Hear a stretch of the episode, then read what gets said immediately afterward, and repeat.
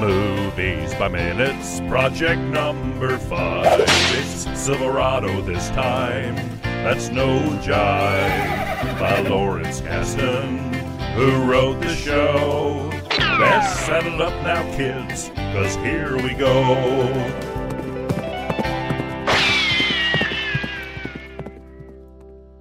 Howdy! Welcome back to another episode of the Silverado Minute Podcast. Each week, Movies by Minutes hosts examine the 1985 Lawrence Kasdan directed Western Silverado. One minute of screen time per episode. I'm your host, Dave Palace from Five Minutes of Mystery. And I'm his co host, Tabitha Carlisle, longtime guest of Movies by Minute podcasts. Hey, Dave. Hey, Tabitha, welcome back to the mean streets of Silverado. We're in the middle of a gunfight, so keep your head down, first of all. I know. I'm hiding in, hiding in Okay, behind some okay, glass Good. under the bar, maybe. yeah, save me a drink while you're there. So here we are, minute one twenty five. We got Emmett and and, and uh, McKendry, right? I want to make sure I get these names McKen- right. McKendrick. McKendrick. We got. They're just riding circles around Silverado on their horsebacks, ready to gun each other down. And McKendrick now, uh, near the end, he's like, okay, he, he starts getting to his, his his sharpshooter up in the balcony, and he says, all right, here, give him the signal to take out Emmett when he comes down the street. And uh, let's see what if Emmett can get out of this one. And let's see if Emmett can get out of this one. On our new Saturday morning episode, McKendrick and Emmett.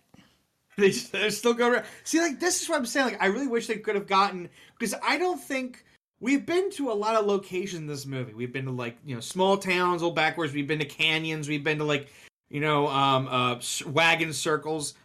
We get to Silverado. I still don't know the entire architecture of this town, and I, that's where I really think they could have gotten some kind of.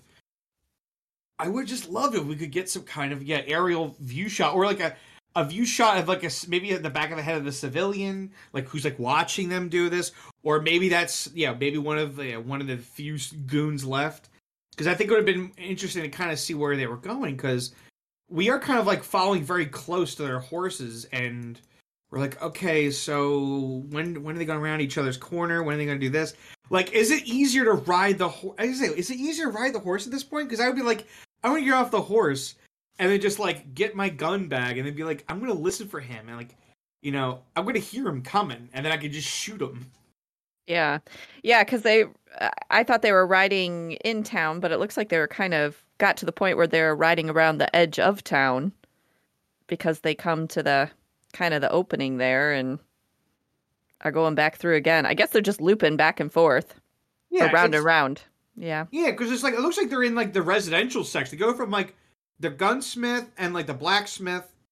They turn a corner, and next thing you know, it looks like there's like like apartment buildings and like little houses. like now we're in like now we're like in the residential area. Like we're not even near the center of Right. town. So they've gone to like the one corner of the town, and then they come back. Looks like now now McKendrick's like, okay, now I'm gonna goad him back into town and pass now, where is he on top of? Is that a saloon?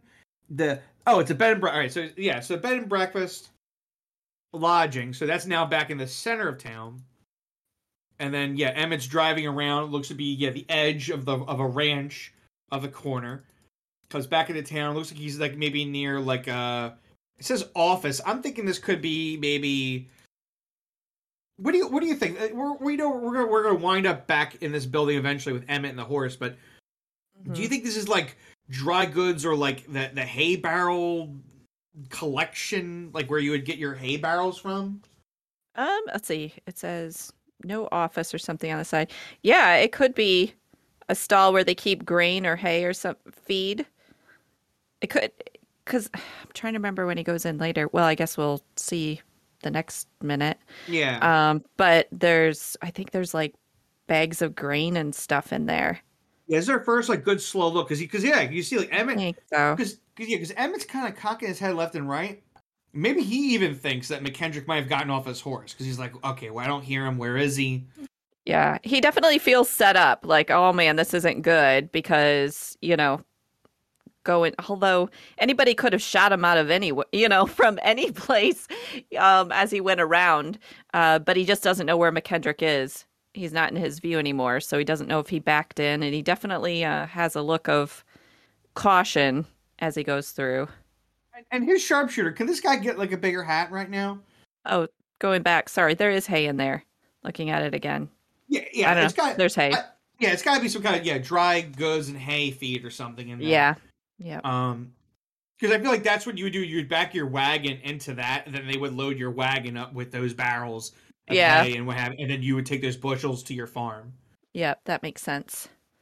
Um, That makes But yeah, sense. but like yeah, go to second twenty-two of what we're looking at here. When McKendrick singles a sharpshooter, it's just like, you know, McKendrick looks like he's got a dumb coat. This guy's got a dumb suit. Bunch of dumb guys in their dumb suits and coats. and he's got a big dumb hat. And I'm like, if I was, you know, if I'm hired to, you know, to be a goon, and I got to shoot this like this this uh yeah this this this this gunman who's been taking out all of my friends, I would assume, and coworkers for the last week. You know, I would not wear my dumb coat jacket, and I would definitely like not wear the hat. I would be like. I would like have maybe like a little bit of like a, maybe a bandana, like something to take a little uh, sunlight out of my eyes, and I would be like, I'd be like held up, like real quiet, right? Real quiet, like get next to like the banister, get get covered, and just have the rifle aimed down the sight, and then and then when Emmett comes around the corner, I got a nice clear view. He could barely you know take my shot. No, this guy, guy's like standing up center, shooting him behind that like crappy sign. Yeah, he totally could have been laying on his belly with his gun between the railings, but he didn't. He's probably wearing his hat to keep the sun out of his eyes, I suppose. The But it is definitely is a big target. the sun is behind him. The hat's a big target. The guy's a I- this guy's a goon. I Straight think up, in a a. I think back then, if you weren't wearing your hat, you just felt naked, and I, I don't I'm sorry, boss. Like I gotta wear my hat. I'll I'll Yeah. feel naked wearing my hat. because earlier in the movie, Paden was all upset because he lost his hat, and so everybody's got their hat. Gotta, Yeah. I don't know. This this minute, my favorite part is when Emmett um, gets down on the side of his horse. I always love it when they do that in movies when they get like they're still riding their horse, but they're on the side using their horse as a shield. And all the person has to don't do get is- me involved. I know the horse is like, I'm gonna die. This is when I die. But but I love it when they do that. It's so fun, and I don't know how realistic that is, but it's really it's really cool and fun. Actually, as I watched the minute over and over again here, um, I think that because he's riding a real horse, which actually these actors are, I mean, because they show them. I'm sure there's stunt doubles at times, but they uh, there's a lot of time, you know, uh, that they're actually riding the horses, and they do a really good job. I think when he's on the side of the horse here, the the back of that horse is really stiff. I don't think that's a real. I don't think that's a real horse, and I think he's walking along on the ground. But yeah, they yeah they probably put him on a, a dolly, and he's just like Right. kneel down next to a dolly, and they got get the angle. Because you're right, it is very smooth. Like the horse isn't making any bumps. Like this is fine. This is fine. I'm getting shot at. This is fine. I'm just a horse. This is fine. right, right. But it's still a cool move. Oh yeah, cool move. Yeah, no, no, no problem there. Um, I'm trying. Yeah, I'm trying to. Yeah, he, yeah, he. That's all he has. Right? Is yeah, is his pistol. He doesn't. He's lost his his rifle. So he's definitely. Yeah. So I, I think it's another reason he wants to kind of get down is probably get a better angle to shoot this guy because probably high up, holding his his his his uh, gun hand out, he's probably not getting a good shot.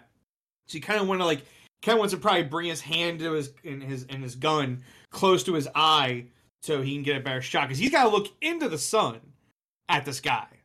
That's another thing. Yeah, this guy's got true. advantage. He's got height advantage. He's got we- weapon advantage, and the sun's to his back. He's silhouetted, but at the same time, like, uh, uh, uh, you know, uh, Scott uh, Scott Glenn uh, Emmett, he's got to look up at him. So really, this guy really has the advantages, and and Emmett does make short work of him.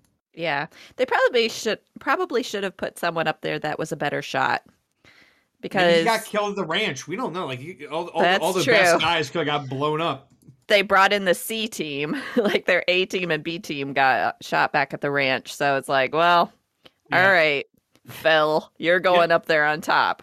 Yeah, they probably had to call. Yeah, they called in Phil from Iowa, and uh, they were like, "Look, can you be in Silverado by like tomorrow?" He's like, "I'll do it." Like, all right, Phil from Iowa says he'll do it. If I can wear my gonna- hat. Can I bring my hat? Yeah, sure, bring his hat.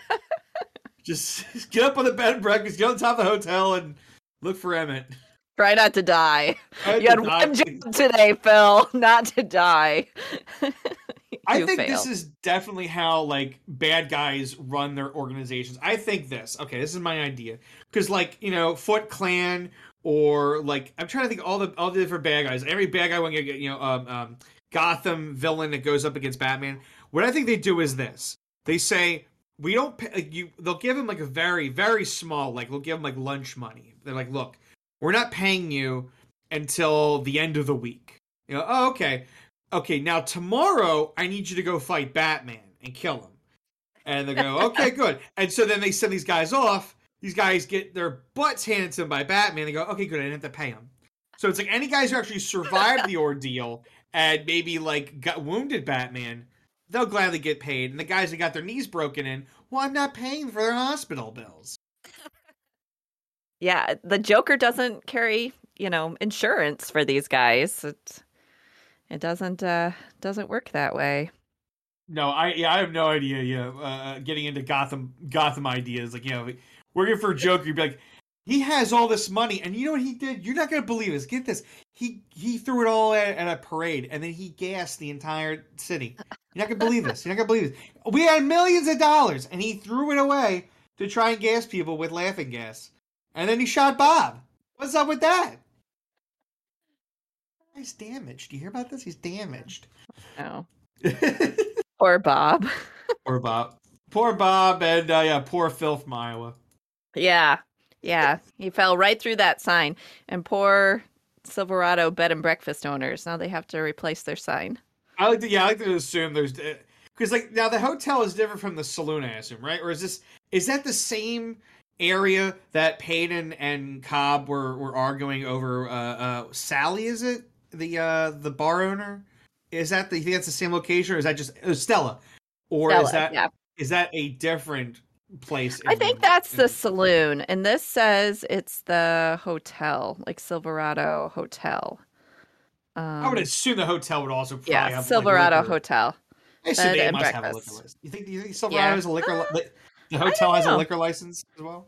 I don't know. They might just be more of a restaurant, like just food, Okay, where it would yeah, be different. But all my knowledge about that stuff comes from Little House on the Prairie, so I don't I really mean, know. I mean, like, but uh, hey, that was a, that was a successful show. So like, Yep. that's that's not.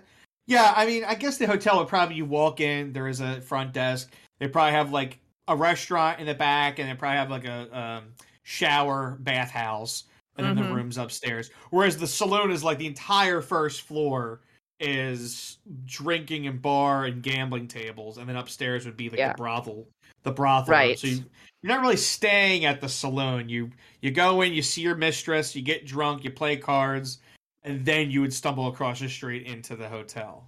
That definitely seems what like what the Silverado one is like, anyways. Yeah. Yeah. Okay. Because yeah, I, I- I feel like I feel like you know a lot of these Western towns that they kind of play off of uh like the stereotypes of what the audience already knows. So I'm always curious of like how's the town economy kind of work. Mhm. You know. So I was trying to figure that out. So I think I think yeah I think and yeah I was trying to figure out when we were doing this chasing tour. I was trying to like read all the buildings and be like what's established here. Okay, here's a blacksmith. Gotta have that. Gunsmith. Gotta have that.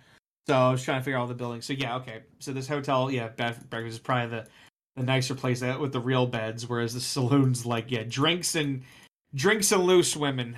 Right. All right. So yeah, as we as we wrap up, uh, minute one twenty three.